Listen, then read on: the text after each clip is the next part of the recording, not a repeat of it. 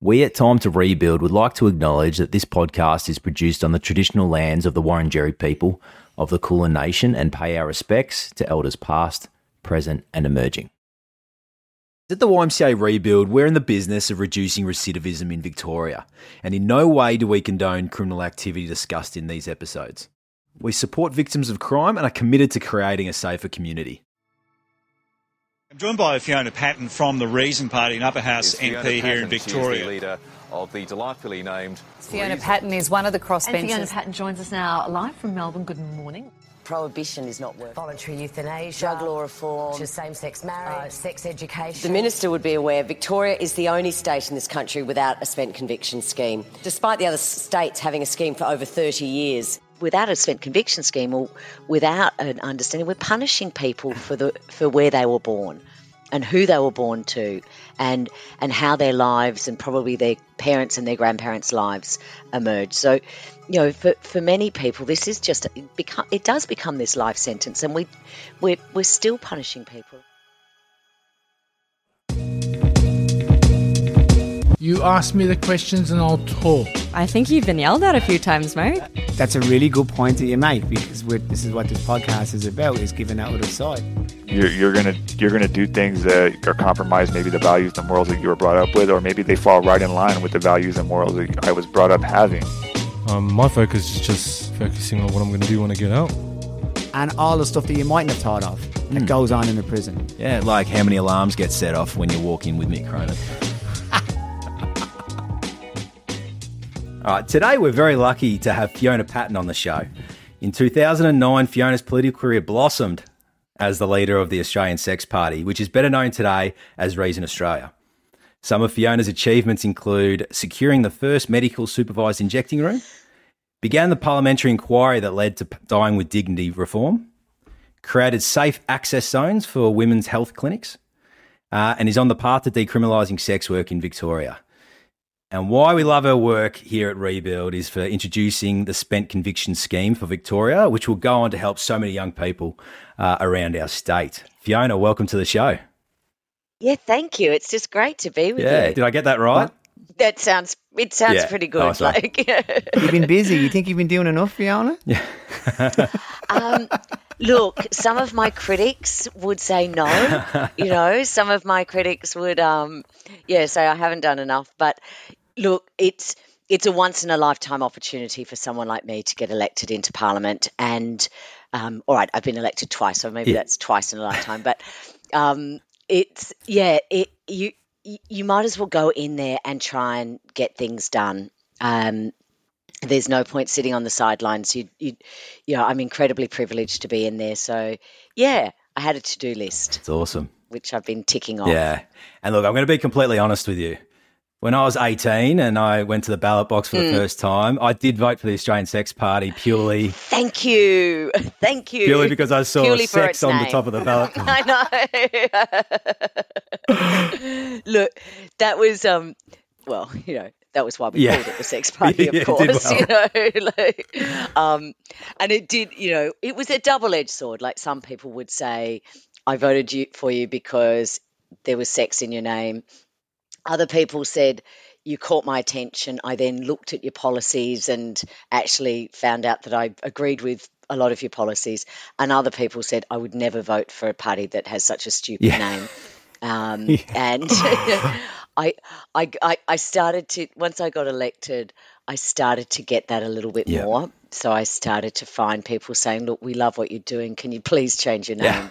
Yeah. Um, Well, it, it, it did well because I mean, like that's how I like that's that's what attracted me at the start, just being Mm. Yeah. young and eighteen, and then um, but then it kind of made me aware of the of the policies that you guys were pushing, yeah. uh, and they definitely aligned, uh, especially with young people. Um, I think I think it was a yeah, I I thought it was a great plan. Yeah, no, thanks, thanks, Mark. No, look, you know, there have been times when we've kind of gone, why are we not just called the sex party Yeah. again? You know, Yeah. um, but look, it, did- you know, it, even getting volunteers and and certainly getting candidates who are willing to wear like a bright yellow t-shirt with red sex written in giant red letters across your chest ha, you know to to go out there and campaign at train stations, to go out and campaign at, at polling booths.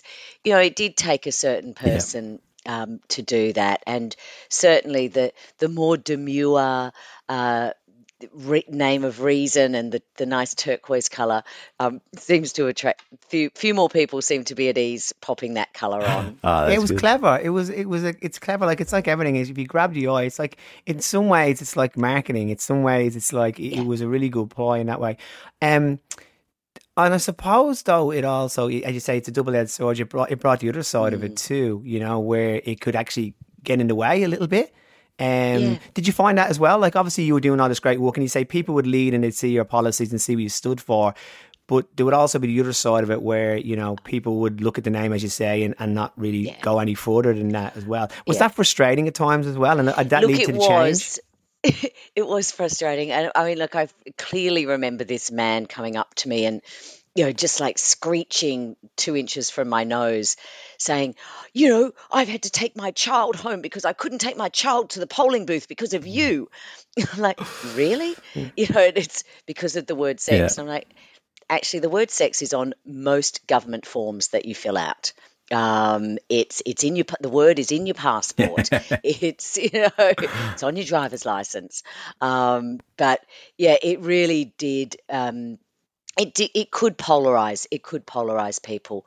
Um, and yeah, in 2016, when we were running a federal election campaign, and we had got safe access zones up, so we we had achieved that, and the assisted dying debate was um, inquiry was und- was underway, and people, yeah, at that stage, people were saying, look, really good idea to start with. Maybe um, we could, you know, time to change. And even my next door neighbour saying, "Oh, I wanted to vote for you, but I couldn't tell people, my friends, that I voted for the Sex Party." So, so and she got so flustered because she really wanted to vote. She didn't want to vote against me, so she ended up not voting. Right. there you go. That's really interesting. And uh, interesting as well, like where you sit now, you know, in the Reason Party and, and so forth. Um, does it get in the way a little bit sometimes? That like the does- like you like you're very you must be proud of the work that you did with that name, yeah. Um, Yeah. does it also is it, is it also still a bit now? You go, oh God, I, you kind of want to move on from that, or is it still a price? Is there a balance there of a place of pride versus a place of maybe getting in the way of what you're trying to go now with? I, I would still say that the majority of interviews that I do starts with Fiona Patten from Reason used to be the sex party. You know, it's, you know, we we haven't um you know that that's still there, and I don't no I don't mind that at all. Like I loved being the sex party, and I loved founding it, and I loved the the larrikin nature of that, and I think you know it's one of the it's one of the traits that I hope our party maintains that we do not take ourselves too seriously.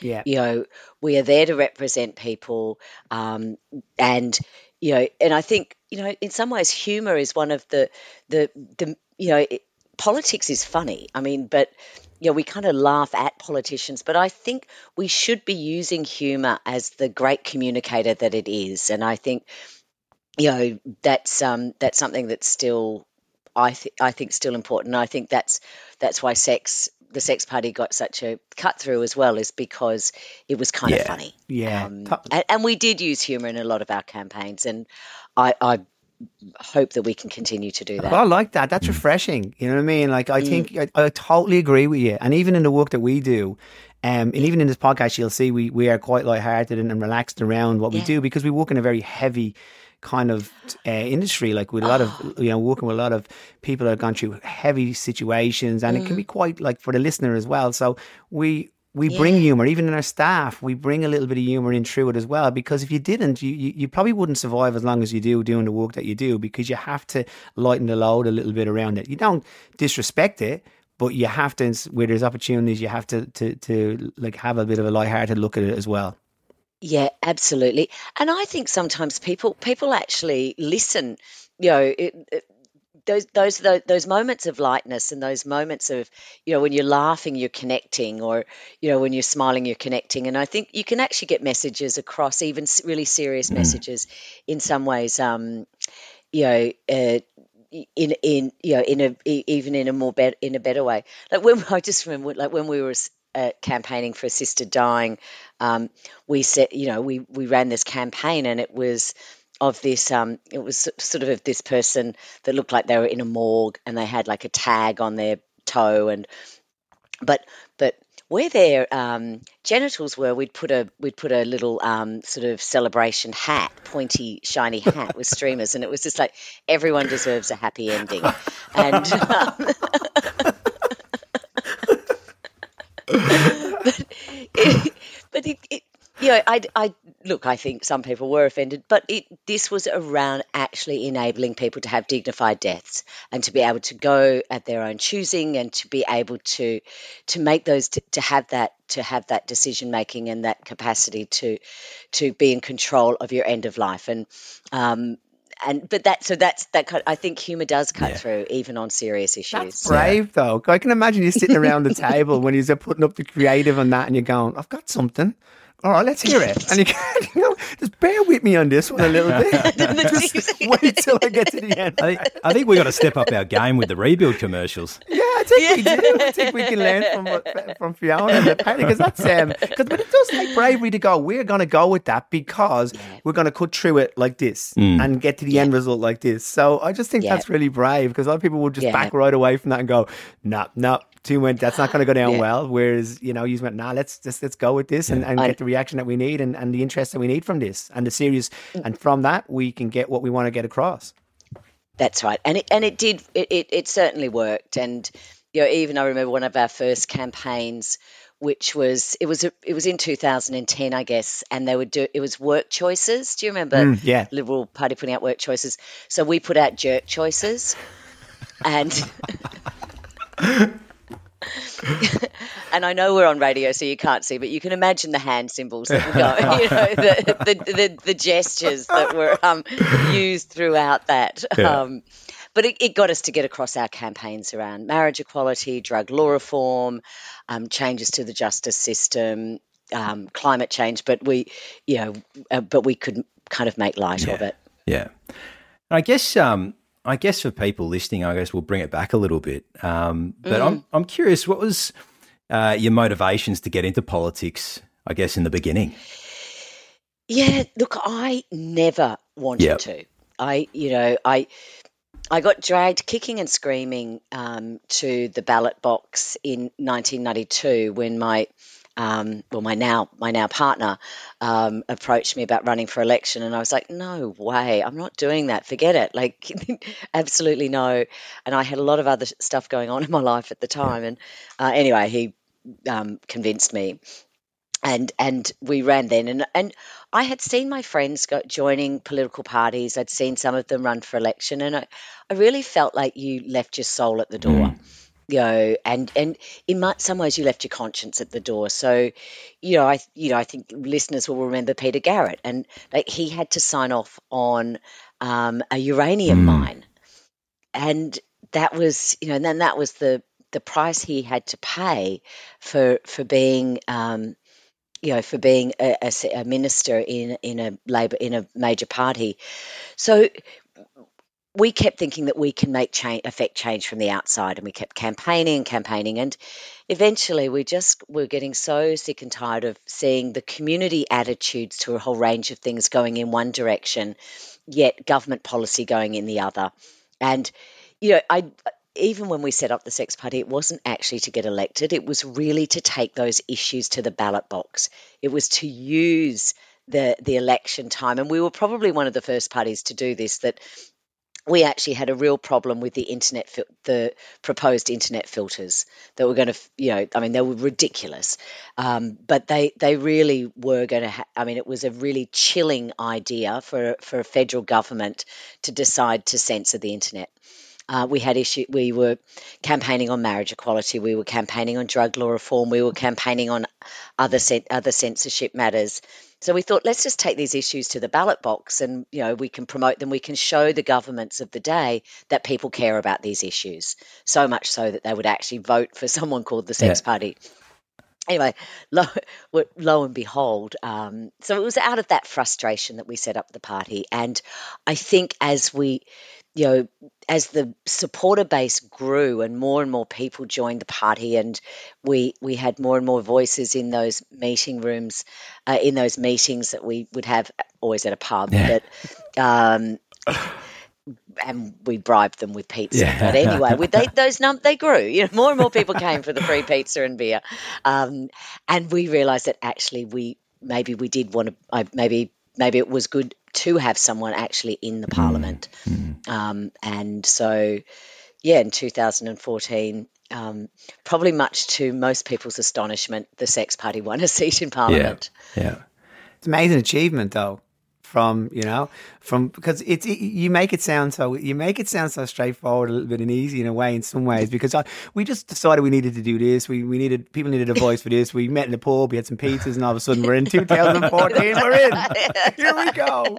You know, but it's not. Yeah. And, I, and I'm like delighted that because there's obviously so much more that goes in oh. through that. You know, and and, Yeah. and how big of a team did you have around you and support did you have around you and, that, and were there key influential people already in political places that were um, that were kind of championing what you were doing? Or was there resistance Yeah, it, it, it's actually a really good que- it's a really good question, Mick, and I think you know one of the advantages that I that we had was that we were born out of an industry association. So um, Robbie and I set up the Eros Association, which was an industry group for small business operators who ran adult stores, who ran online web businesses, who you know sold sex toys on and those sorts of things. So we came from that base and we also came as lobbyists. So he and I, and and probably more me in the later years, but for f- since 1992, so for nearly 20 years, we had been writing to members of parliament. We had been meeting with members of parliament. We had been um, putting forward bills to to amend legislation. We had been doing all of this work that a lobbyist would do. Um, so we knew people. We we we were familiar with the processes, but people were familiar with us. Um, and and as I think everybody knows, sort of quite the common pathway to politics is that you do student politics, then you get a job in a in a you know MP's office, then you get a job in a minister's office, then you get pre-selected. So a lot of the people that were running for election were people that were ans- were staffers who'd been right who'd been answering my letters and taking my meetings and taking my calls. So we we was kind of weirdly we were we were actually a known you know kind of seen as a fairly safe um, eh, safe option. People knew us. They knew we weren't, even though and we sounded mad, we weren't actually mad. So that enabled us to do preference, like eh, you know, get some favourable preference arrangements with the major parties, and that was in the first instance that included the Liberal Party. That's that's changed a bit in recent times. Um, but yeah, I think it's but it's hard work, and we had a small team. We we had very little money, but we we did have the organ, an industry base. So you know, and again, probably not many other parties thought that the way to campaign was to put billboards outside every sex shop in Victoria, um, and you know, and decorate every window of every sex shop, and um, you know, run ads on every adult video site and um, things like that. But we, so we had that bit of infrastructure, but you know, we were, we would have had like if think of the Greens, we probably would have had like five percent of their budget Wow. um, right if that. So we would have, yeah. So yeah, bright yellow, sex. Um, you know, it was was what we had, what we were relying on. But it is hard work, and people kind of think. I get lots of people saying, "Oh, I think I'd like to be a politician." you know, um, where do I sign up, and how will you get me elected? And it's like, yeah, you know, you, you you've actually you've got to be passionate, but you've also got to understand that it, it isn't easy to get elected. It it is a hard slog, and you've got to be passionate and you've got to be dedicated um, to do it.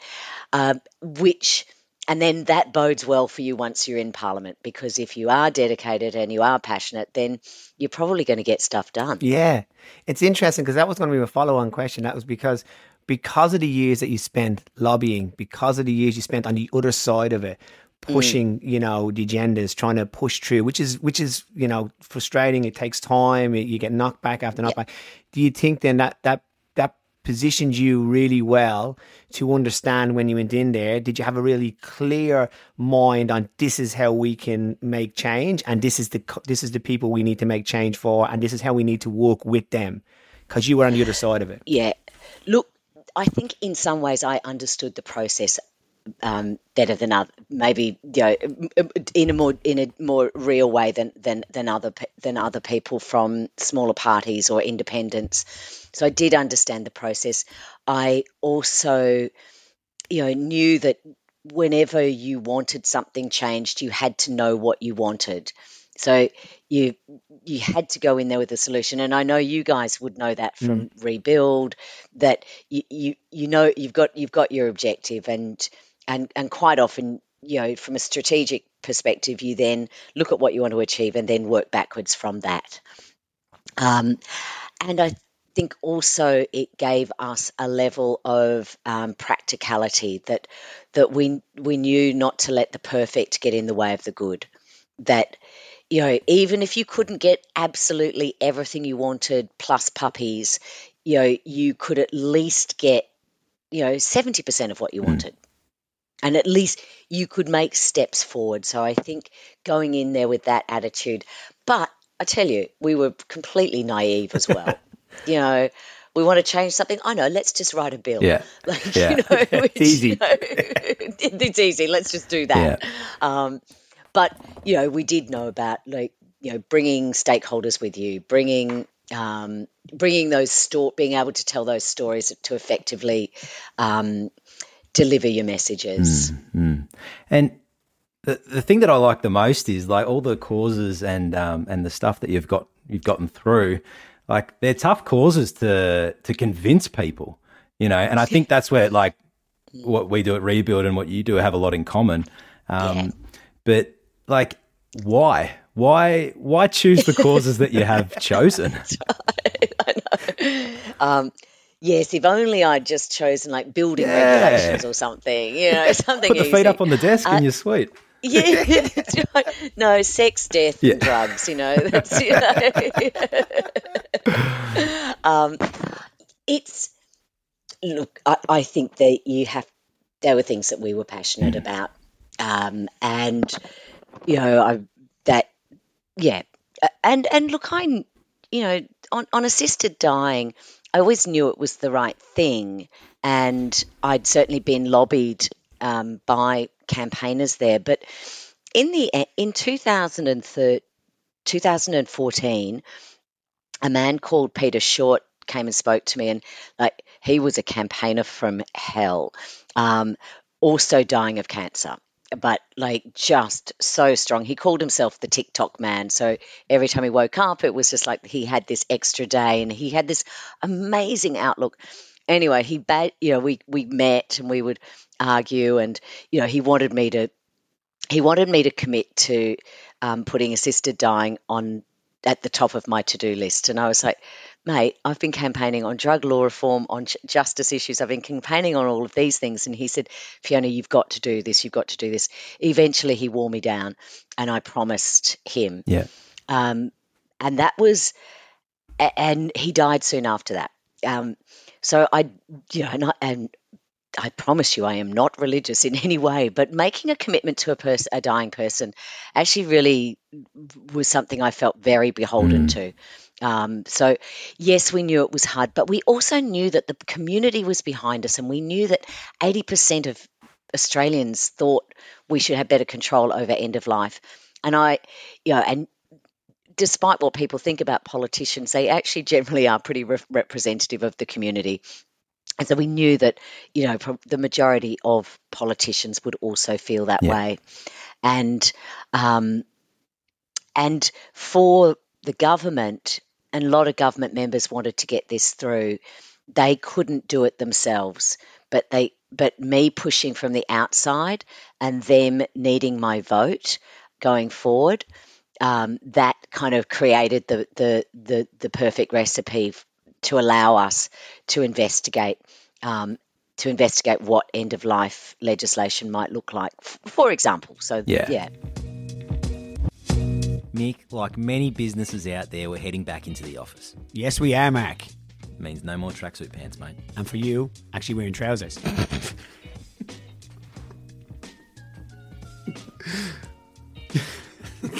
but that's not the issue here, Mac. It's not. The issue is, I've been looking around a lot of businesses in the city lately. I've been in there. Y- uh, Were you allowed to be? Y- No, well, yes, I was invited in, Mac. but one of the things that strikes me is sanitizing bottles everywhere, on the edge of the tables and so forth, receptions and so, and and and, and it's a need. We all need it, but it doesn't look good. Looks horrible. Look, doesn't look doesn't have any style. So you know what we're going to do about it? What are we going to do? We are already doing it. We are making sanitizing stations made from handcrafted wood in our prisons by our young people. They are stylish and they hit the need of every business. You can get them tailor made, you can get the wood that you have on your reception or in your offices. We can use that to actually make them. And every time you use these things, you're going to sanitize in style. Ooh, I'm loving it. Who thought of that name? Well, Mark, I'm pretty humble, so it was me. Um, so You have style. Okay. Yeah. But this is the thing. If we get businesses to buy these things and fit out their whole offices, we will create multiple jobs. It's that simple and it's needed. So if you're a business out there, go to www.ymcarebuild.org.au and sanitize in style. I guess moving moving towards uh, what what we're passionate about, the spent conviction scheme. Yeah. Now, would you be able to explain what the spent conviction scheme is, just for people listening? Yeah, it's a, it's you know, we we wanted to call it some sort of non-disclosure criminal conviction non-disclosure Yep. scheme. I know that sounds longer because spent convictions doesn't mean anything to people. So, but what it means is if you have a criminal conviction, um, so if someone does a, a background, a, uh, you know, a police check comes up with your convictions, if you haven't committed any serious crimes for a long period of time, when people do that that police check, your historical criminal convictions are not um, shown; Yep.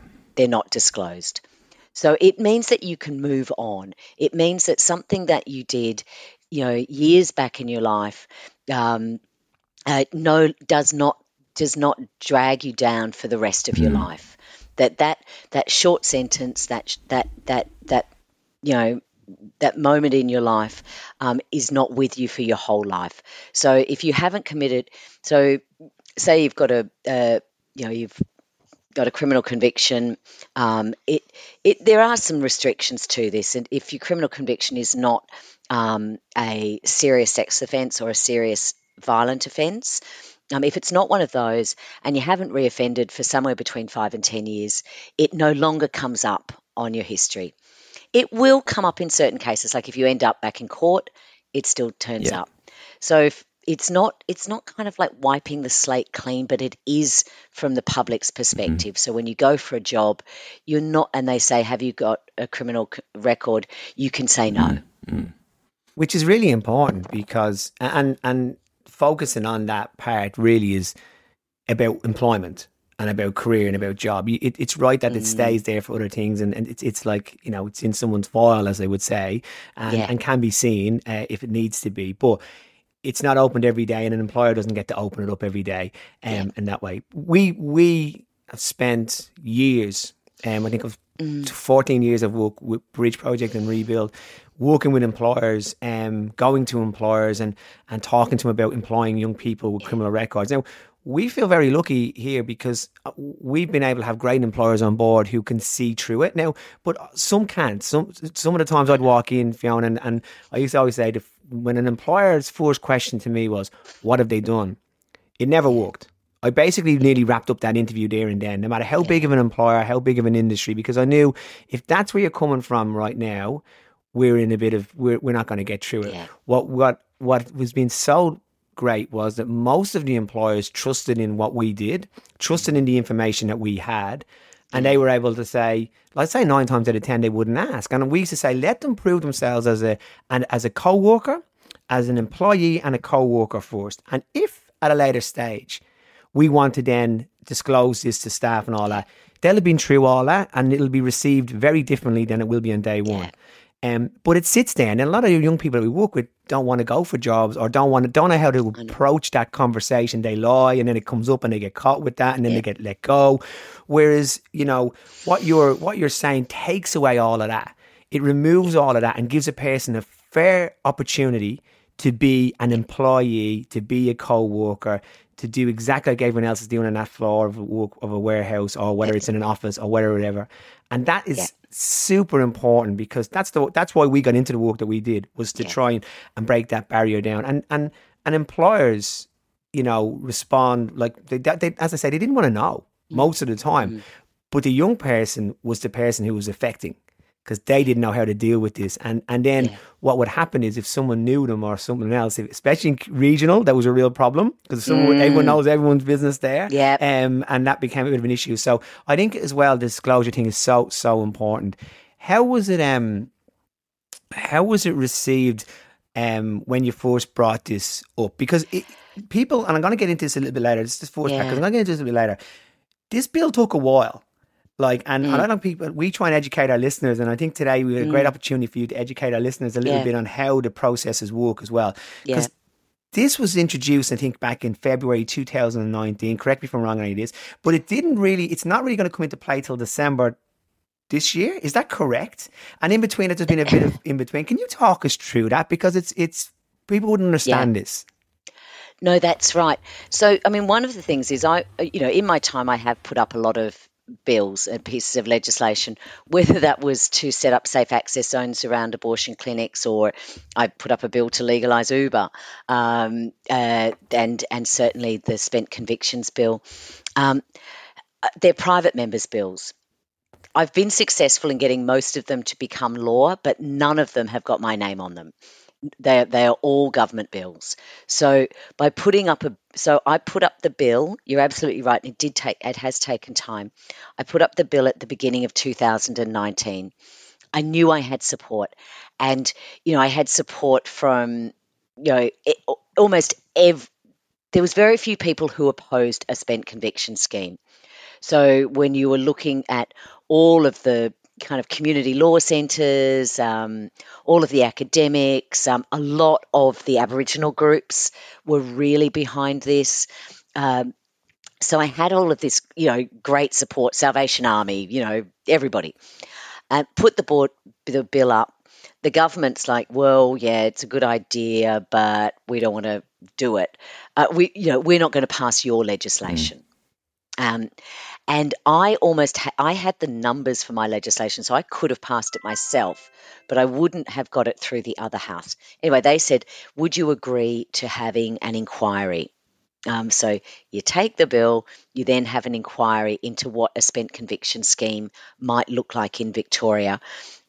And so we we undertook that process, and you know what? That was the best thing that we actually did because what I put to Parliament was really conservative and it was really limiting.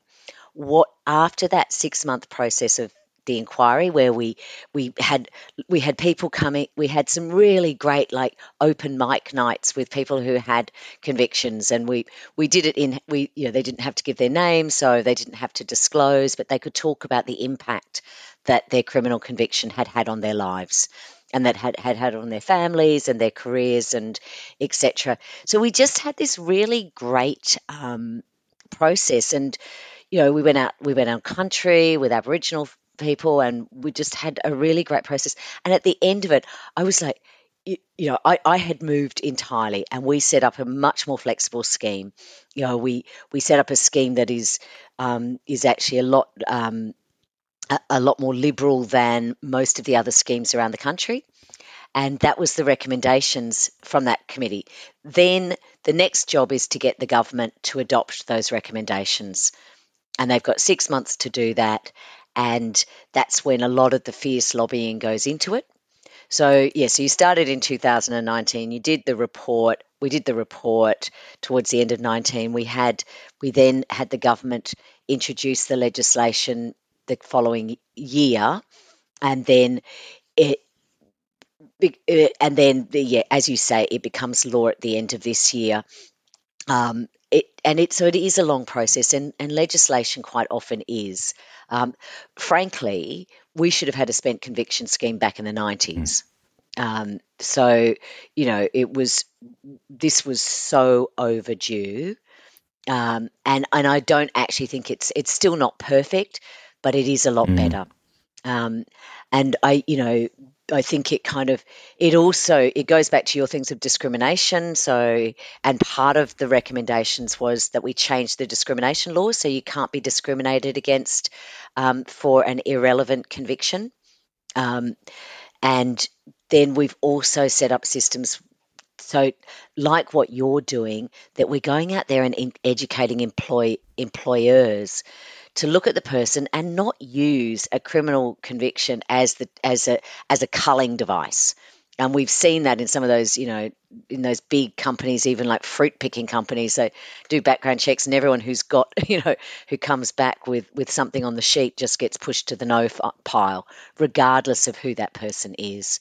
So it's about looking, yeah, in, in getting people to look at the person again. It's interesting, isn't it? Because I used to always explain to employers as well. It's like how you read something on a page is very different to what's actually happened. Mm. And we used to have all the stories. So I used to say to them, like we still say to employers, I go, I know more about this young person. We know more about this young people we're supporting than Mm. any, you'll know about anyone that's on your work, like most of the people on your work floor. And I can guarantee there's secrets out there, there's things that's happened out there that mightn't have, you know, mightn't come to light. But we know exactly what's happened here with this young Yeah. person, you know? Um, and I think that's interesting too, you know, from an employer's point of view as well.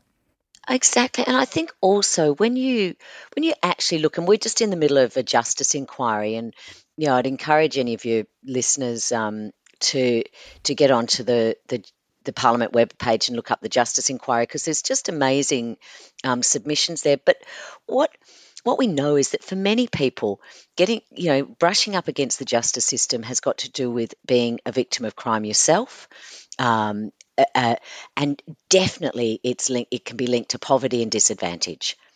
Um, so, you know, we're, we're talking about some people who have been marginalised all their lives. Um, you know, and whether that means that they've become homeless or whether that means that they've been self medicating to deal with trauma, which then brushes them against the justice system. So, you know, and so we're, we're punishing, we you know, without a spent conviction scheme or without an understanding, we're punishing people for the for where they were born and who they were born to and and how their lives and probably their parents and their grandparents lives emerge so you know for for many people this is just it become it does become this life sentence and we we're, we're still punishing people. And i think yeah things like spent convictions and but also just educating people that even that brush on the criminal justice system sometimes can actually make someone a better Mm. person um, they they have to think about who they are sometimes in a far deeper way than than many other people who have not had to, you know, go go through Yeah, that. Uh, like a lot, a lot of people have issues and they bottle it all up. Uh, where is a lot of a lot of the young guys that we work that we work with, they're uh, they're forced in a way to to tackle those issues now, um, you know, and address them while they're while they're younger, that so they don't affect um, their lives, you know, 10, 20 Yeah. years down the track. And and I would love to see. And I think one of you know what we, in fact we were talking to this young woman. She'd spent a oh she'd spent quite a few years in pr- in prison, but she really had to dig deep while she was there. And and I'm really pleased that the prison actually had that process for her because I know a lot of people don't get that that in prison. But you know what she'd love to do is work with prisoners. She'd actually love to be go back into the prisons, but because she's got a record, she can't go back into the prisons. And it's kind of like she's the person you want in there. She's the person you want in there, giving people that the optimism that that you know that this can be life changing. And yet sometimes we are excluding some of those people. And I think we need to become spent convictions is one thing, but I think we need to be really starting to try and, and you know look at people for who they are a across the board and you know and recognize some of the skills that yeah life experience gives you Yeah, well said, and that that is another part as well as bringing the young people in to tell their stories. We have we have young people on this podcast for that same reason to share their stories, to share their experience, um, and if it can change, it can help someone who's probably experiencing the same thing, or it can be help a parent Yeah. whose son or daughter is experiencing the same thing. Yeah. Then it, it makes a massive difference, and and we've been Yeah. really surprised, like like not surprised, but taken back a little bit, I suppose, or heartened by the young people that we've interviewed. Mm. They've come in very nervous in doing the interview because they don't know what you know what's the podcast going to be about. They leave like floating because and they all say to us go thank you for giving me that opportunity to speak and thank you um for allowing me to tell my story i Mm. hope it can help someone else that's from you know that's because they've never had that platform and that and you can just think Yep. what they can do for other people as well it's something that i think you know i know Yeah. certain prisons will do look at but if you have a certain you know crimes or you have a certain time from release you can't go back Mm. into the into the system to help and you know we speak to people over in america um, who do you know um, do this work and they they can do that Yeah. and they are being able to do that and they can see the impact that it's having so hopefully that's something that we can change maybe that's your next thing uh, fiona we just put that down um, you can make that happen Yeah. can you Look, What are you yeah, next okay. week? I mean, I, I have to say, look, I have to say, I mean, I, I, I think our justice system is completely fucked. Um, you know, I, don't think that's how I'm going to be able to say it in the report, but that's, I might have to use a few more words, but you know, um, but it is, and it's, it's, it's, it's failing people. You know, we've got, you know, we know that if we send a young kid into the justice system that we've pretty much given them you know the the the get into jail free card that they will actually uh, this this will be a cycle through through their life and not for everyone but for a lot of people. So you know and and we're doing it because people are disadvantaged because you know their family violence because of trauma you know uh, um, drug misuse all of these things. And you know like i, I just I, I despair at at this our systems and how we're not investing in employment. We know that's the biggest protector. You know we so we're not putting that money in there you know we spent I was looking at some figures we spent 2 million dollars on um, uh, early intervention with women. We've just spent $280 million building 100 more beds at the women's prison. Yep. I, I mean, those are bloody expensive beds for a start. And that's a $2 million bed.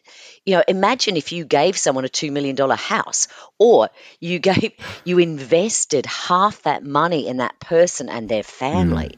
Um, you know, Yep, absolutely, and hopefully that shift is there. Like, and that's look, that's what we channel our work to do, and Mm. You know, and, and we feel very strongly about being able to do that. And I know not, not just us, many other organisations, many other social enterprises, Yeah. all feel that they have they can do this work, you know, and if they're Yeah. given the funding, the investment in, um, we're proven to be able to have these amazing outcomes with the support, Mm. um, because you don't do it alone. Like we've never done this alone. We don't do this alone. We do this. We do this hand in hand with um with with um you know government, but we do it hand in hand as well with the business sector as well. Mm-hmm. Yeah. And it only works with them three people aligned in knowing where we're going and what's the end and, and how we're going to get there and being a bit brave um, Mm. as well, you know, um, because not every system works and and I feel that sometimes you know you need to have innovation in this space. You need to have some flexibility. You need to trust in the organizations that just because it's not the certain way you've done it for the last 10 20 30 Mm. years and how you fund models and how you do that doesn't mean that's that's not going to be the better way. It doesn't mean it can't be the better way because it can in many cases because Mm. Yeah. there's so many amazing brains out there who are looking at this. This is this is their livelihood Every day mm. they wake up, they think about this. They go to bed sometimes thinking about this. They wake mm. up in the middle of the night thinking about this. It's these are the people that can make change, and I think that more and more um, need to be listened to, and and more and more that funding needs to be put in different kind of ways of doing this. And it doesn't mean you can't have a majority doing it one way. It just means you just even open up that that percentage for that innovative way, just to try some new things. And what else can you what else can you lose? We can't lose anything from it. I don't think you can only gain. Yep. So hopefully. Ex- absolutely. Yeah, I totally agree. Oh, obviously, I totally agree. But, um, and I think you know what you guys are doing is is amazing. And you know, the more employers we can get to understand that, and we know sometimes like young young people need support. You know, young people, you know, particularly if they've been brushing up against the justice system, there's a bloody good chance that they've actually probably come from a household that hasn't had, you know, long-term employment mm. records, and you know just or hasn't had a you know priority on education or school or things like that. So you, you or they you know for whatever reason they haven't been able to stay in in a you know solid family structure. So these people, so people do need some support, but that is money so well spent. You know, hmm. like I'm sure for every dollar that you that that government invests in you, I'm I'm I'm hazarding a guess it'd be about ten dollars saved in the rest of the system. Um, but you know, we know that early intervention, we know that employment opportunities support with some support to get to young people understand getting to work on time, understand, you know, Yeah. There's so many hidden costs in it. You know, the hidden costs Mm. of it's really easy to say one person you can keep it at justice for this amount of period of time equals that, but that's only one part of it. That doesn't accumulate like how it saves on court, police, damages to the community. And then if they're a repeat offender, if you don't get them at a Mm. certain age and they go from the age of whatever, like it can go as low as 12, 13, 14, Yeah. 15. If they go all the way through the system to they're 40 years of age, it's millions upon millions upon millions. If you can nip that, at it, if you can get that at a certain point with an investment that is so minute compared to the millions, and I'm talking millions that one person is going to generate um, in the system, it's incredible. It's mind blowing. I mean, I look, we, s- we, we'll lock up a 15 year old boy and it'll cost us $250,000 to do that.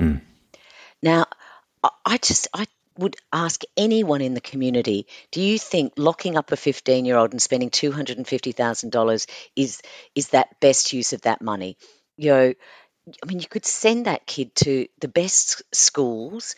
They could have tennis lessons and overseas skiing holidays. Um, you know, and you could actually um, show love and respect and care for that person because, you know, if you go to Parkville or you go to um, Malmesbury, you know, you look at those places and you just think, if you wanted to show someone that you didn't give a shit about them, that's where you'd send them. You know, if you actually wanted to show you'd cared, you'd you'd look at their family and go, right, what do we need? You know, what do we need here? We need someone to cover the rent. Done. You know, we need some. Stru- we need to, you know, introduce some structure. Done. Um, Yeah, yeah, and Anyway. look, and, and we always say as well, like we we um people sometimes think that we you know advocate for you know people to get away with stuff and do and all. It's not that mm. at all. Like I keep coming back to we we're not saying that people say you know be tough on crime. We always say yeah you, you know you can be tough on crime or you can be tough on rehabil- rehabilitation. And I think mm. that's where we mm. kind of sit, you know. We want to be able to the young people that work for us don't get a free ride. They they we are on their case, working with them Yeah. consistently, mentoring them, challenging them all the time. It's it's Yeah. easier for them not to be with us. You know, um, but when when they're with us, we will show that love, we will show that respect, we will, you know, humanize it, we will, we do all of that. But at the same time, you bet, you bet you we're challenging them. You bet you that when they don't turn up for work, they don't just get away with that. Like we're, at, we want to know why they're not in work, but we want to help them through why they're not in work. We want to make sure that they they learn from that because they're so used to young people are so used to when they make a mistake, that's it. And their mechanism is I've screwed up again. That's who I am. I'm happy with that at the moment. Yeah. That's my safety net, and Yeah. I'm away. See you later. You won't get near me again. And we're like, no, hang on a minute. No, no, we're at you again. No, no, no, we're not giving up mm. on you. You got to come back into work. We're going to do this again, and then mm. it happens again, and we're back at them again. And suddenly the penny drops. They're going, why are you doing this? Yeah. Why are you still with me? Why are you still believing in me? Because Yeah. because no one else has, and that's what we kind of want to to to. Yeah. You need to break that kind of mindset in it because it's too strong the other way at the moment, especially in younger younger guys that we work with. Mm. They they're they're still on that path where they kind of are nearly happy to be connected to who they're connected to, committing offences and so forth. And to break that's harder, but it can be done. But you know, it needs Yeah. a bit of investment and it needs a little bit of uh, lateral thinking on it. Yeah. That's right. And the earlier you can do that, the better. So, you know, we were looking at st- some statistics on Monday that when you the they call you know the crime statistics was looking at like chronic offenders. So these are people who've had ten or more offences, um, and the majority of them, their first offence was when they were under fourteen. Their first brush or their first brush with the justice system was there. So you kind of think if you could have wrapped some services and some support around that person then, um, that would have changed the trajectory of their life. And you know, we like the the young people that you're seeing and the young people that I see who've who've it's been hard to turn their life around. It's been hard to take on the responsibility of work, to take on the responsibility of your own actions. Mm. You know, it that that isn't easy. It's not easy for anyone, but it's it's harder when people have had just a rough start in life as well. That's it. Yeah. And I think um, it, a lot of it comes down to like the laws that we have in place because you know they they can the like as much as we can convince businesses and that sort of stuff um, and and government the the people we really have to convince the most that they're they're human beings they're part of our community is our young people that are that Yeah. are getting in trouble. Yeah, yeah, yeah. I think that just sorry, this it just makes makes a point that you know I've heard employers say I'm happy to take someone with a criminal conviction unless it's a drug conviction. Yeah. I'm like, really? Yeah. okay. Like, Yeah, yeah, uh, yeah, yeah. But you know the the fact that we are still um, sending people to prison for being in possession or use of substances um, is just crazy. You know, if if we were offering help, um, that you know, it, it we we could achieve so much more. And I think you know that's certainly something we'll be pushing for is to change the laws around drug possession. It's still drug possession, like not trafficking. Possession is still in the top five offences. Um, and we're still, I think we're arresting like thirty thousand people a year. Yeah. And, and I know you're campaigning and uh, around. Um, we'll talk a little bit. This is a good segue in. Um, I want to get to the safe injecting centres. We, Mm. Oh, yeah, I want to get there because that's you know obviously a big Yeah. thing that I think you did an amazing work on. But you're also campaigning um, um, with cannabis use as well, aren't you? Um, Mm. On two fronts, I think is also you know being able to with medicinal cannabis be able to drive um, and so forth, but then also um, cannabis use legalization of, of cannabis use uh, or cannabis, sorry, should I say, in uh, Victoria as Yeah. well. Can you talk us through a little bit about what you know where your Well, I think- thoughts are coming yeah. from on that and where you're at with it? like the first thing on medicinal cannabis so people can get cannabis now for for medicinal purposes they can go to a doctor they can be prescribed it it's a real it's it's not an easy process and it's expensive but for many people this is for the first time they feel alive they're not on copious amounts of benzodiazepines or on large doses of opioids. For the first time, they've been able to manage their pain or manage their anxiety or manage this and get a good night's sleep and wake up in the morning and get back into life. But if they get roadside drug tested and they're found to have a any any level of THC in their system, um, they they lose their license. And this is so unfair. Like they're they're allowed to drive while they're using opioids. They're allowed to drive. You know the the packet the packet says you know don't drive if you're feeling you know impaired. Now that's that's all we want for medicinal cannabis patients. Don't drive if you're feeling impaired, but if you're feeling okay, um, why should you be excluded from driving just because of the medicine that you take? So we're running, we're kind of running that campaign, but I think over 30% of Australians have used cannabis, and I, I suspect that's quite a conservative number.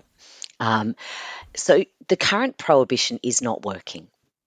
And so we are um, criminalising people for choosing to use a substance. And for many of them, they choose to use cannabis over alcohol. They choose to use cannabis, you know, over um, prescription medications. You know, why are we criminalising um, cannabis use? And in doing so, creating this multi billion dollar market for crime syndicates. So, you know, this is an industry that's worth literally billions of dollars. And you can see the big busts on TV every time you like. I can tell you the price of cannabis has not changed. So we know that that's not working. And what we do know is that also young people are more likely to be using cannabis. So you if you criminalize young people for something like that, you then set them on that path of a criminal conviction, of then difficulties getting employment, getting travel, study, um, and you just set up a whole bunch of barriers for someone. So, what if we were able to regulate it and control it? We'd be able to talk to people about the harms because it's not harmless. We'd be able to talk to people about the harms. We'd be able to control who bought it, what was sold. You know, people worry about high, really high THC skunk kind of products out there. Well, we could control that if we regulated it the same as we do with alcohol. You know, I don't know a single um, dealer who's probably, well, there probably actually are, but you know, I use this as rhetoric, but you know, drug dealers are not asking for people's ID. Um, No. you know, so if you want to restrict people from using, if you want to restrict young people from using cannabis, how about you put it in an age-restricted premises um, that it can only be sold to to older people? Now, you know, we and yeah, I, I just think taking as much out of taking things like this out of the criminal justice system, taking laws that don't work, and and reforming laws that don't work into systems that do work. You know, more kids smoke cannabis than they do tobacco today. Um, and that's because we've been really great with our education campaigns on tobacco because we can, because it's legal. It's a product we can talk about. You know, but the only ads you see for bloody cannabis, you know, education is things like the sloth. You know, I don't know if you guys saw the sloth ads in New South Wales where they, you know, oh, this person's really dopey because they've smoked cannabis. And like every young person who has smoked cannabis looked at that and went, that is Yeah. ridiculous. Or they'd laugh their head off. Um, 'cause, uh, Well, they'd love the herald. and also, look at the money. Like, that is a multi billion dollar industry. Why are we giving it to criminals? Why are we not reinvesting that money into our health systems, into um, our education systems? So, to me, it's a no brainer. And we're seeing what Canada's doing, Uruguay's doing, most of America's doing, Europe's going that way, Mexico, um, New Zealand nearly went there. Um, uh, yeah, I think it's about time we changed our laws on not only cannabis, I think on all drugs, but cannabis is one that I think is, yeah, probably more acceptable. Yeah, it's interesting. You're right. There's test studies everywhere. It's like across the world. It's moving in different ways. It's a really interesting um, point um, that you make as well. I want to move on to the to the to the um, Yeah. safe injecting um, moves, which was which was it's it was and it still is, I believe. You know, um, something that that's talked about a lot. You know, um, and it's it's media. Obviously, it's a it's a it's media gold. This, you know, um, I reckon. Um, now, I used to, I used to, I used to work as a drug and alcohol worker when I first came to Australia, um, and um, it opened my eyes up to, you know, to to, to the whole whole system and so forth as well. And one of the biggest things that struck me when I when I worked, um, and I used to work for um, White House, um, Yeah. and, and Oh, um, they did great. great work. And um, I spent four years there, which was amazing um, learning for me. But one of the things that got me when I first worked there was was talk of harm minimization. Yeah, and this approach of harm minimization, where it was like, no, you don't just making people just, yeah, you come in, you quit, and you're, you, that's you. You either, you, it's either you're either using drugs or you're not using drugs. There's no in between. Um, and very much this this talk about harm minimization, you know. So you know, you're moving people from more dependent drugs or, or really really bad drugs. Like you know, people a lot of chroming was happening back then, and, and, and it was just terrible for what it would do to the brain. You know, it was trying to reduce that or maybe move it on if, if they were smoking large amounts of quantities of of um, cannabis to reduce. And this was just fascinating to me that we were looked at this approach was there. It made sense. Now talk me through the because there's been a lot of campaigning, a lot of rallying for this as well. Um, I'd love you to talk us through, you know, the early stages of this, how how you were able to, you know, obviously put the bill forward, but also gather and gain the support around this. And then I also want you to touch on the um the challenges you had. Uh, if you did have many, um, I'm sure I can see you smiling, so there were a few, Fiona, and and and how you were able to, you know, work with them groups, if you were to kind of land where it is Yeah. now. Look, it's it's it's it's actually it's actually a long story, but it, I, I certainly I stood on the shoulders of giants. Like there was many people who came before me, and we saw this, you know, during the the sort of the in the 1990s when there was more. Well, actually, it's funny you say. that. I mean, there was more people dying from heroin than there were dying from the road toll. And in fact, the Herald Sun on its letters to the editors page used to run the the um the numbers. Uh, and there, we nearly got an injecting centre back then in the 90s. We had the Uniting Church behind it. We had all of these, we had the two, you know, the premiers, the future Kennett and Bracks both promising it, but it just never got up, and the police were somewhat resistant in those days. Um, I, you know, when there was a there was there was a tipping point, and the coroner wrote, the, the coroner's court wrote their fifth report pleading for a supervised injecting room um, in Melbourne, but specifically in Richmond, because you know, and this young woman died. She died of an overdose in the toilets of a fast food restaurant um, just off Hoddle Street, and it was it was such a tragedy. She had she had a young daughter. She had a family that loved her, and the coroner said we could have saved that person's life had we had a supervised injecting room. And for many in that community, that was the final straw. So this wonderful woman called Judy Ryan kind of set up this campaign there. And her and I met in the coroner's court when we were watching the the the coroner's um, case on Miss A. We met there, but then we were joined by the Salvation Army, um, and we were joined by a whole bunch of St Vincent's Hospital. We were joined by a whole bunch of people. Then I you know, cut and pasted the bill, the the legislation from New South Wales, and you know, certainly um, I completely plagiarised it, uh, which was good because there was a model that had worked and had been there for 10, 15 years. So it was it was worthwhile doing that. We and we started campaigning, and I went to the unions. So I went to the Ambos, to the Fireys, and because they were the ones who were having to pick up people and try and save their lives in back alleys of Richmond. And then I um then I went to the police and I knew that was going to be my hardest one. But it, well, in actual fact, stepping back a minute, the first person I went and saw was the police commissioner and said, "I want to do this, and I want you to t- commit to talking to your colleagues in New South Wales and see what they say." And he did, and they endorsed it. So then I went to the police union, and that was more problematic. They're a really conservative organisation. That was a much, much harder. But I was using that argument, Mick, around harm minimisation. Like, you know, you will not bust someone going to a needle exchange to get a needle. You know that they're about to use drugs with illicit drugs with that. You know they've probably even got those illicit drugs in their pocket when they go and get those needles. But you don't bust them because you know that that needle will may you know stop them from getting HIV, stop them from getting hepatitis. You know, it's harm reduction. And and they kind of got that argument. And so it was like, so now we're giving people needles and we're sending them off to possibly go and die. The police finally, the, the, long story, but finally got them over the line. And the government just kept giving me other barriers. You mm. know, okay, well you got the police. They said, well, what about the Herald Sun? You know, I bet you can't get them. Anyway, I did.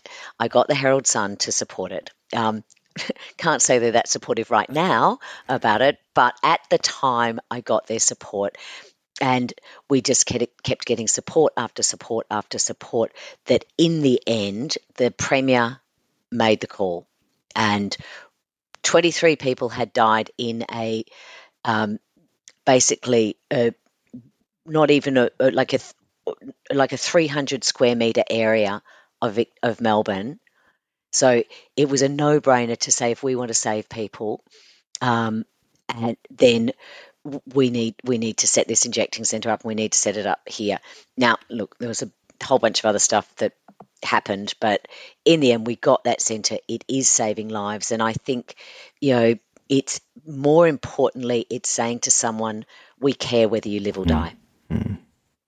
Um, and that, so to me, the the injecting room is the kind of um, the lost leader on this. It's actually getting people in the door where you know we're now provide you know they can get dental treatment while they're there.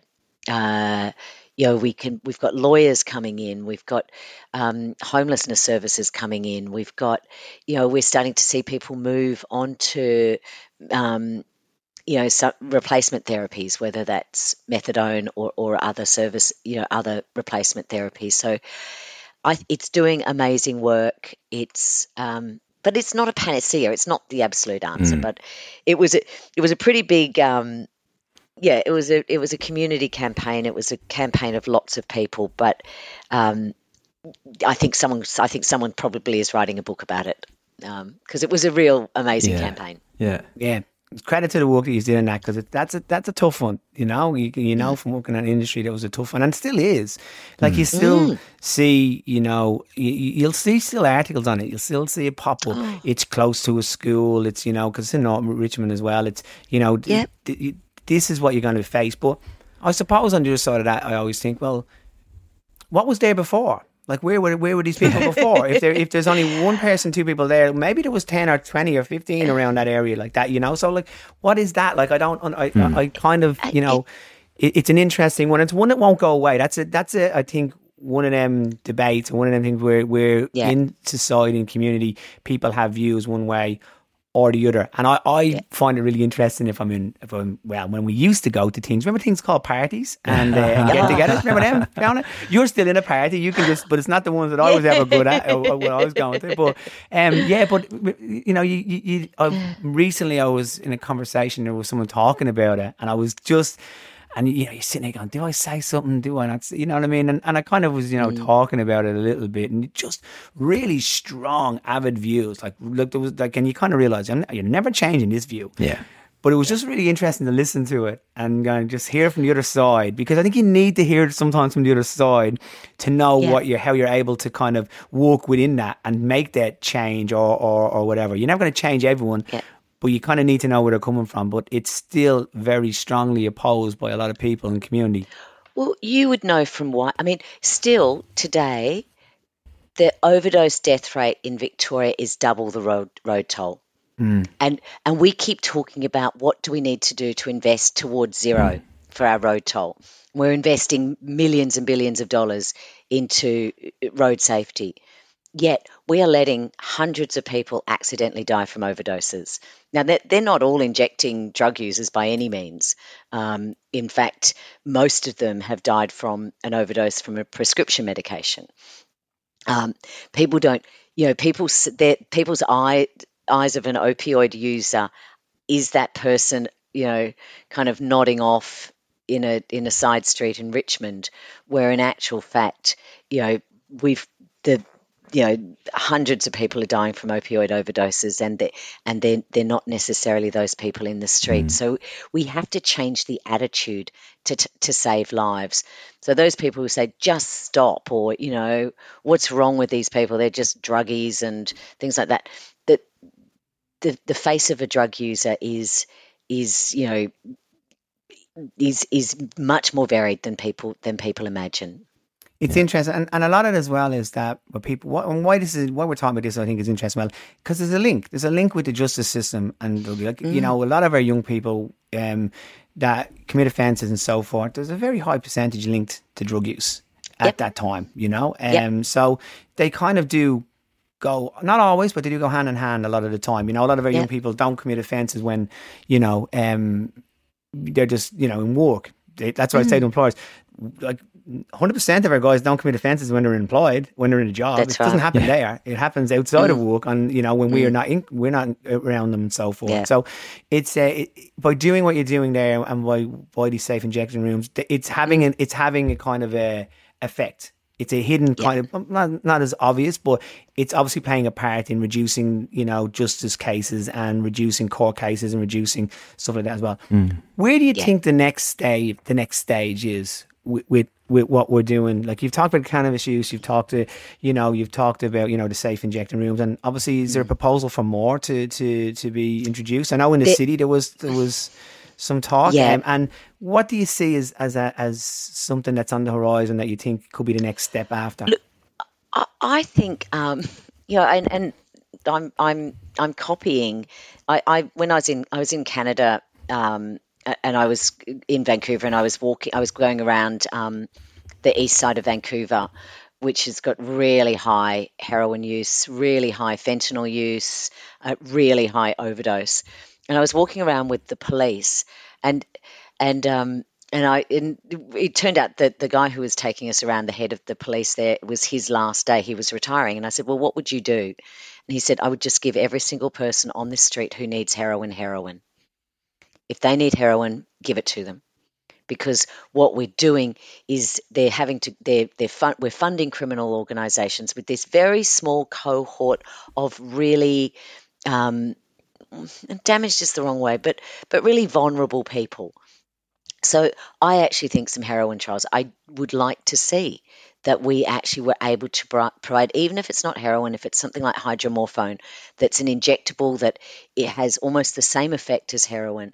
But if you can break that nexus between drug use and criminal behavior, um, and whether that's the crime of buying the drugs from from a, a, dealer or probably dealing yourself so you can afford your habit or having to steal a, you know having to to to break and enter or shop steal or whatever it might be to to fund to to pay for for the drugs if we can break that nexus then I think we can have quite a revolutionary effect on um, on on drug use itself, but but also on our criminal justice system because you're right like most well over half the people who hit the justice system um, are, are, using at the mm. time mm.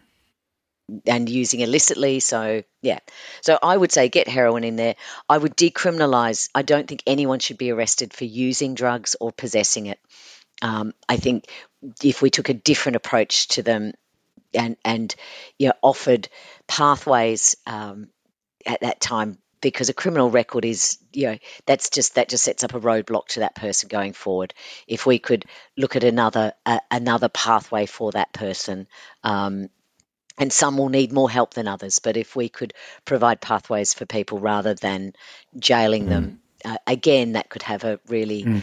enormous you know enormous effect. And if we didn't spend billions of dollars on prisons we could be spending it on education on infrastructure on well-being on mental health you know all of the things that we would on environment the things that we should be spending our money on. Yeah. Yeah. No, well said. Well said fiona. Okay. um i just want to touch on if it's possible just um on your political career yeah mm. and obviously you know um I've been very lucky to work with lots of amazing politicians over the time, yeah. and, and, I've seen some that have um, lasted long times, long careers, short careers, some you know challenging in, in certain ways.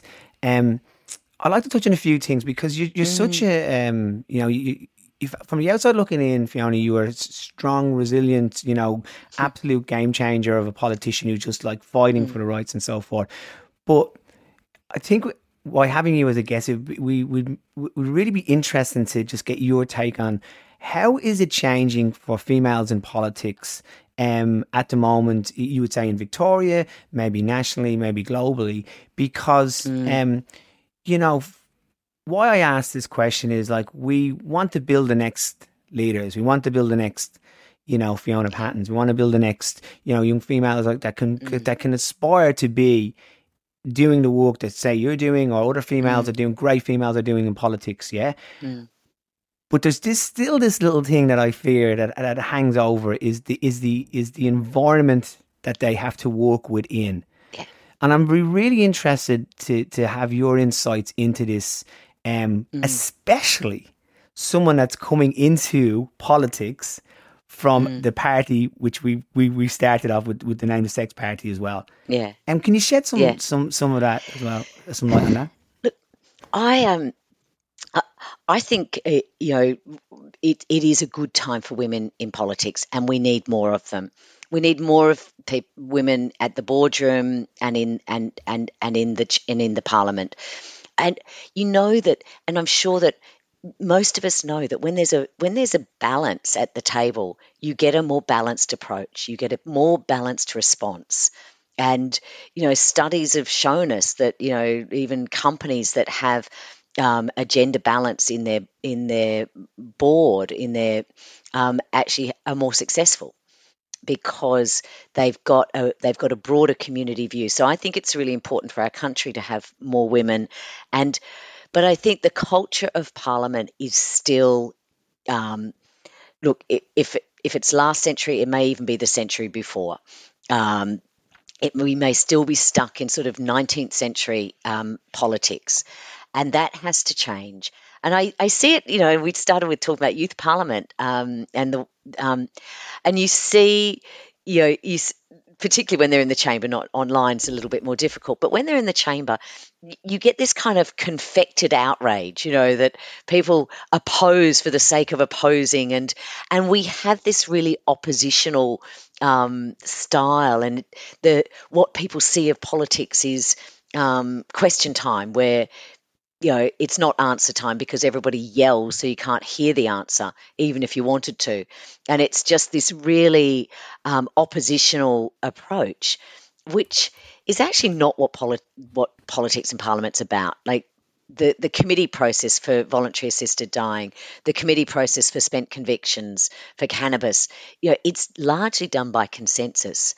Um, and we need to change the the face of what politics is. And I think also politicians, you know, when they get up and say, you know, the premier's an idiot and the premier gets up and says and the opposition leader doesn't know what they're talking about and they're a liar and you know, we we denigrate our politicians and our politicians denigrate politicians and I think we need to that change that story. We need to be respectful of each other.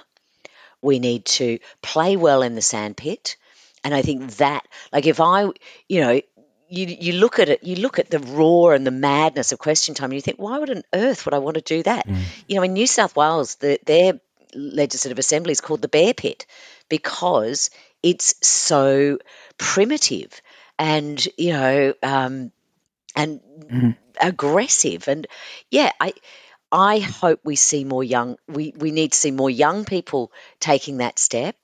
Um, but we also yeah we do need to see we need to see that great range of people with different lived experiences um, bringing their stories and their and being able to represent the the community in a much more fulsome way you know when you've just got a bunch of lawyers sitting around um, you, you're not really going to get the voice of the the broad voice of our community Yeah.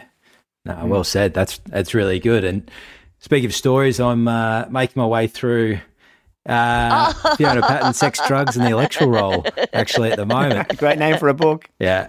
yeah Hey, and it, I, I'm loving it because it doesn't sound like a politician's memoir. Oh, thanks, Yeah. Mark. I, I, um, look, it was weird when we, when I, I like, again, th- things that happen in pubs. Yeah. You know, I was, I, I, I have, I've, I'm an ex-smoker now, but um, I, I was out, I was used to smoke, and I was out in a pub in Sydney, and I was on the back veranda smoking, and was talking to this woman, and we'd had a few wines, and I was telling her who I was, and she was going, "Oh my god, have you written a book?" I'm like, "No," and she said, "Well, I work for a publishing house, and we'd really love to publish your book. You know, will you write a book?" And it's like, the next morning, I was like, "Did that really Yeah. happen?" And you know, so we contacted her. But I, I then I think when it took me ages to do it, and um, I don't think it. I, I just it became it actually became a bit of a slog, and I, I kind of got through it. It never occurred to me that anyone was going to Yeah. read it. Like I just, you know. So when I realised that people were reading it, it was like, oh. Had I thought about that, maybe I wouldn't have put that in the book. like maybe I wouldn't have said that. But you know, it's out there Uh, now. It's it's actually it's really refreshing because I know that uh, like Mm. this is actually the first um uh yeah politician book I've ever read. Uh, so, but I'm sure it's a lot different to the other poly books that are out there at the moment. possibly possibly but i think you know if if you if you pull all your skeletons out of the closet and and and lay Yeah. them out um the it it actually makes it really difficult for people to attack you Absolutely. And like everything that I've read so far, it's like taking that ownership that it's your story. Um, Mm. And if I want to reflect that back on like the young, the young people that I know have d- had really big success through us, is they've owned their story. You know, Mm. yeah they've taken Yeah. it on, they've owned it, and they've and you know they're liberated in a way. Yeah, and I think it's giving, you know, it's giving those those young people, and obviously you you give them the confidence to do that, and and and the skills to be able to own that story, and you know, it's we saw. I spoke to one young man on Monday, and he did that. Like, you know, he owned the room. Um, it really was quite an extraordinary Yeah. fellow and then we had this we had this other extraordinary woman, but she still had trouble owning her story. You know, and she still, you know, it was something she still had a lot of shame for. She you know, she knew that if she spoke, she was worried that if she spoke about her history, that that would, you know, might put her, you know, her child in jeopardy. Yeah. It would put her. She struggled to get employment because of that. So yeah, I think what you guys are doing is so great, and it enables people to to to own that and and and gain, gain strength from that. Yeah. Oh, thanks very much. And and thank you so much for joining us today. Um, it's No, it's been it's been a great conversation. Um, Mm. And yeah, Yeah. really really appreciate your time. Um, No, thank you. Thanks for thinking of me, and thanks for the work you do. And I, you know, I really, I really hope that we can see more investment in in um, uh, in in people like yourselves. Yeah, no, look, we we we we'll continue doing our work. Um, you know, we look forward to, you know, probably working closely with you as well, probably down the line, Yeah, Fiona, on, great. on, on other stuff as well. But yeah, as Max said, like, um, yeah, like thanks for like it, it takes a bit to put yourself out on these things, and and yeah, as Mac referred to it, as like, wh- why do you pick these topics? Why do you go after this? And and it, they need to be spoken about. And I think you, I think Mark said refreshing there as well. I think that's hmm. in politics. I think we get too much of you know. I'll say one thing, and I'm in the opposition, and all I'll do is disagree on what you say. When all we want to hear is, well, what is your actual opinion on what? What's what's the solution? What is your solution? Well, Everyone can go back with a problem. You can give me a million problems a day, and I can go and I can argue, going, that's wrong, because basically you're saying that's right. I'm saying that's wrong. What's your solution to change my mind? What's your solution to do that? And I feel that you know you're doing that. You're you're you're cutting through stuff, um, and you know you're showing great courage and bravery to go continue doing that as well. And on behalf of you know ourselves and, and other people in the sector as well, Fiona, we really appreciate what you're doing for us as well, and and uh, continue the great work as well. But I have one last question that I ask everyone that comes on to the to the podcast, and um, um, when you were a young kid or you know through your life, Mm. what did you want to be when you you grew up? I there's t- two look I I think um you know obviously I would have wanted to be an astronaut at some stage um but I I used to have this recurring dream that I was going to be a nun Right. and and I'm not even Catholic. I don't even know where it came from, but I used to have this recurring dream where I'd be like talking to God and you know trying to argue with God that okay, I'd be a nun, but could I just have some fun first? And you know, so no, I never wanted to be a nun, but I always but there was this I had this fearful nightmare that that's what was going to become of me. um, but you know, yeah, I think you know, I, I look, I I I, I studied design and I I went into um, I, st- I started in architect architecture and I finished in, in I started in architecture, went to industrial design, finished in fashion design. So probably um, I did love making things when I was young. So we won't see a, a runway collection down the line. Is that what we're saying? Um, you know, it, I'm on my own at the moment and lockdown. I I was trying to think what to do with this long weekend, and I was thinking maybe I should try and get the sewing machine out again. But um, who knows? Well, listen, thanks so much for your time. It's been absolutely um, great to spend time with you, and and uh, thanks for all your insights, and thanks again for all the great work you're doing, and, and hopefully we'll um, speak again very soon. yeah, I'd love to. Maybe in person. yeah, next time. absolutely, it. absolutely. Yeah. Thanks, guys. We'll be in the pub with uh, drinks and pizza. Yes, please. Yes, please. Look, even if I have to bribe you, you know, I'll buy the pizza. We accept them. Don't. All Awesome. good. Thanks, Thank Fiona. you. Have a great day. Yeah. Thank you. Thanks. See you Bye. guys. Bye.